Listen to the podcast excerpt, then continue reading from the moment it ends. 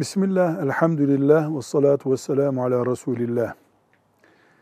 Müslüman kadın bir iş yeri kurup çalışabilir mi sorusuna farklı cevaplar veriliyor.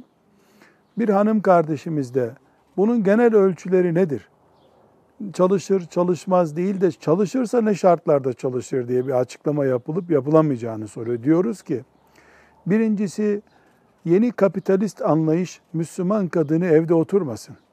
Fabrikalarda dursun, iş yerlerinde dursun diye istiyor. Buna Müslümanlar elbette karşı çıkacaklar. Böyle bir genel yıpranmaya ve sürüklenmeye karşı çıkmanın dışında Müslüman kadın da çalışabilir, para kazanabilir. Kazandığı paraya da eşi, babası hiç kimse karışamaz. Zekatını da kendi verir, kurbanını da kendi keser. Müslüman bir erkek nasıl çalışıyor, para sahibi oluyor, zekatını veriyor, sadakasını veriyorsa aynı şekilde Müslüman kadın da çalışır. Babasından kalan malı büyütür.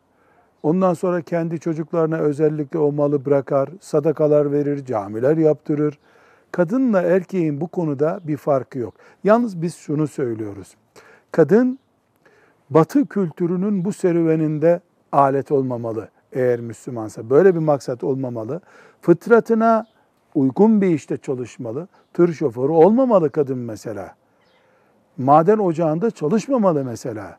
Kadın yıpranmamalı. Ümmetin anası prim ve güç kaybetmemelidir diyoruz. İhtilat olmamalı. İhtilat ne demek? Karma, erkek, kadın, herkes bir arada çalışıyor. Tren istasyonu gibi herkesin girip çıktığı bir yerde kadın çalışmamalı. Kadınlar arası mahremiyetin korunduğu bir alanda çalışmalı. Çalışacağım diye seferilik mesafesi 90 kilometrenin üstüne mahremsiz gidemez. Buna dikkat etmelidir. Eşiyle çalışmasından kaynaklanan bir sorun oluşuyorsa kadın önce işi terk etmeyi tercih etmelidir. Aile yuvasını daha kutsal gördüğü bir işte çalışabilir kadın ve çalıştığı iş eğer haram bir işse kesinlikle o iş asla erkek için de caiz olmaz zaten. Mesela bayan kuaförü olabilir mi bir bayan dediğinde elbette bayanların kuaförü bayan olmalı. Buna itiraz edecek bir şey yok.